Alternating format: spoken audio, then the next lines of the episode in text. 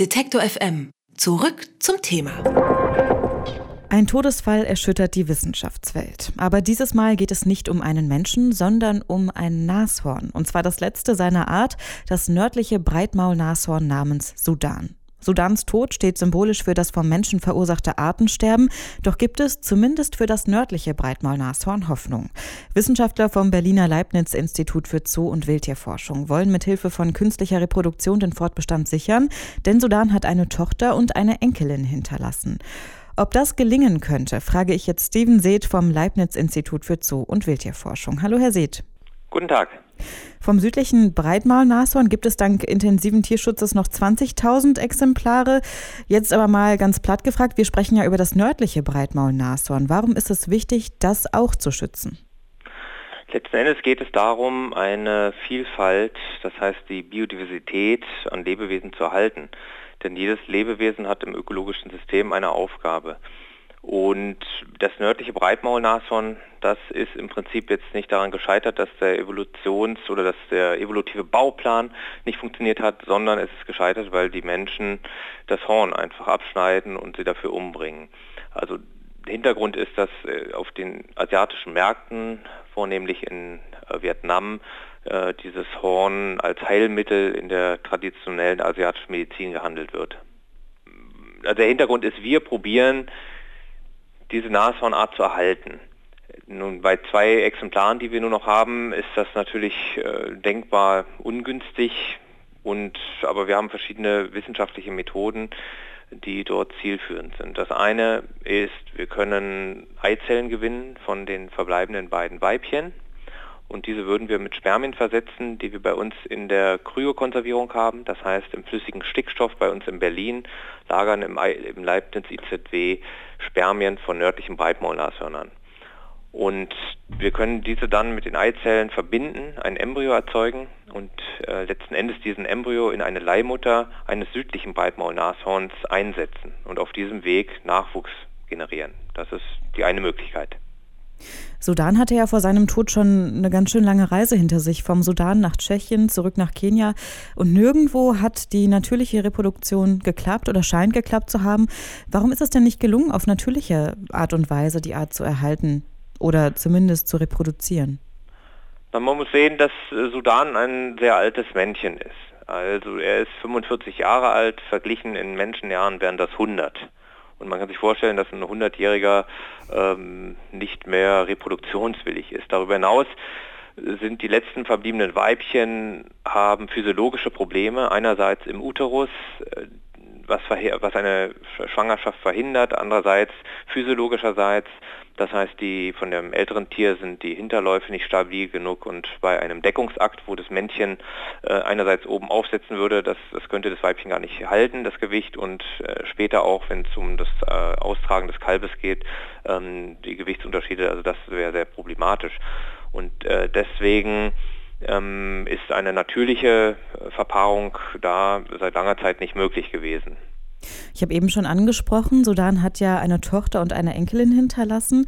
Wie versuchen Sie denn jetzt nach Sudans Tod die Art zu retten? Und wie steht es da vielleicht auch um die Erfolgschancen? Also die eine Möglichkeit ist der Weg der künstlichen Befruchtung, indem wir Eizelle und Spermium verbinden und diese dann per Embryotransfer in ein in eine Nashornkuh der südlichen Art einsetzen. Der zweite Weg ist äh, sehr futuristisch, der würde auch länger dauern, so vier bis acht Jahre gehen, gehen wir aus.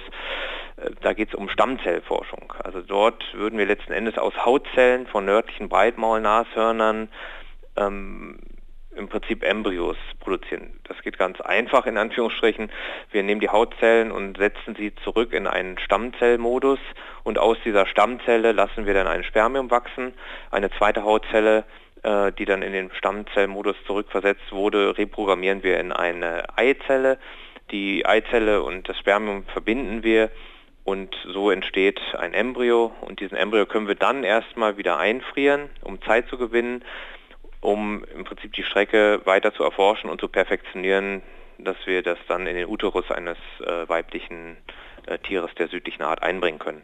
Ist es jetzt das erste Mal, dass man sowas versucht oder war vielleicht so eine künstliche Reproduktion in anderen Fällen schon mal erfolgreich? Also im, im Bereich der Stammzellforschung wurde das erst einmal praktiziert durch unseren Kooperationspartner aus Japan, das ist Katsuhiko Hayashi.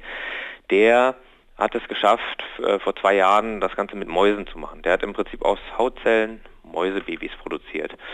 Die andere Methode der äh, In-vitro-Fertilisation, dass man ähm, die, eine Eizelle entnimmt und ein Spermium, das gibt es äh, in der domestizierten Welt, aber auch im, im Wildtierbereich, das existiert schon, aber noch niemals hat jemand im Prinzip Eizellen aus, aus Nashörnern derart einfach gewonnen, wie wir das können.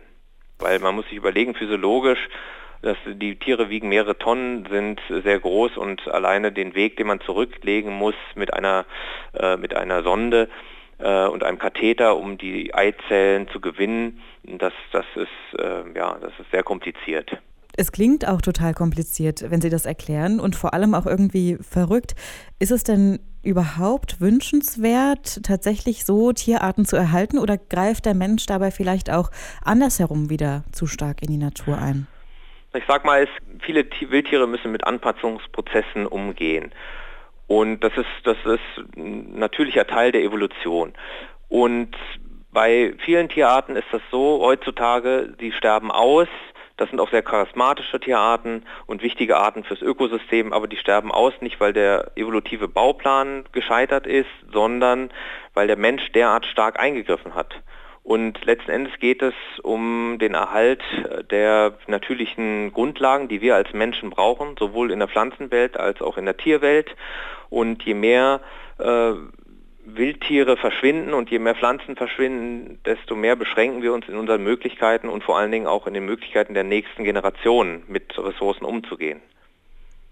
Schätzungsweise verschwinden zurzeit ja 150 Arten pro Tag ähm, das ja schon wahnsinnig viel ist.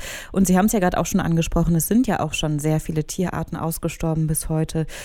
Könnte denn diese Art der Reproduktion oder Art der Artenerhaltung, die Sie gerade ausprobieren, vielleicht auch eine Möglichkeit sein, schon ausgestorbene Arten wieder zurückzuholen oder ist das gar nicht möglich? Ah, das ist tatsächlich möglich. Und also wir haben heutzutage die Möglichkeit der Wissenschaft. Die Wissenschaft ist an einem Punkt, wo ich letzten Endes aus ähm, Zellenmaterial, die ich ha das, das, das ich habe, wieder Leben schaffen kann. Aber man muss sich fragen, ähm, lohnt sich das? Wie teuer ist das? Und der Hintergrund ist, wir haben viele Arten, die sind wichtig für den Planeten und das ist die letzte Möglichkeit, die wir überhaupt haben. Also vor einigen Jahren hätten wir gedacht, dass, es, dass sowas überhaupt gar nicht funktioniert, dass man auf, auf, auf dem Stammzellweg ähm, neues, neues Leben schaffen kann. Aber es gibt äh, international verschiedene Kryodatenbanken, also das sind äh, Datenbanken, wo Gewebeproben von bereits verstorbenen und noch lebenden Tieren gelagert werden im flüssigen Stickstoff bei minus 196 Grad Celsius. Das ist einmal Frozen Ark, also die gefrorene Arche oder Kryobrem. Und äh, diese Netzwerke haben verschiedenste Proben und diese Proben bekommen einen unheimlichen Wert mit der Technologie. Was wir hier erschaffen, ist eine Blaupause. Das heißt, wir entwickeln einen Bauplan, wie man gescheiterte Arten doch noch zurückholen kann. Aber das kostet natürlich auch Geld letzten Endes. Und was uns jetzt bewegt, ist, dass Sudan ständig in den Medien ist und die, die Welt nimmt wahr, wir verlieren hier eine Art. Viele sagen auch, es ist eine Unterart, der Übergang ist fließend.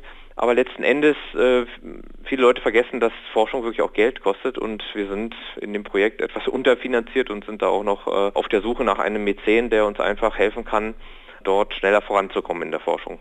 Denn das letzte männliche Exemplar des nördlichen Breitmaulnashorns ist gestorben. Ob das jetzt das Ende der Art bedeutet, darüber habe ich mit Steven Seeth vom Leibniz-Institut für Zoo- und Wildtierforschung gesprochen. Vielen Dank für das Gespräch, Herr Seeth. Vielen Dank. Alle Beiträge, Reportagen und Interviews können Sie jederzeit nachhören im Netz auf detektor.fm.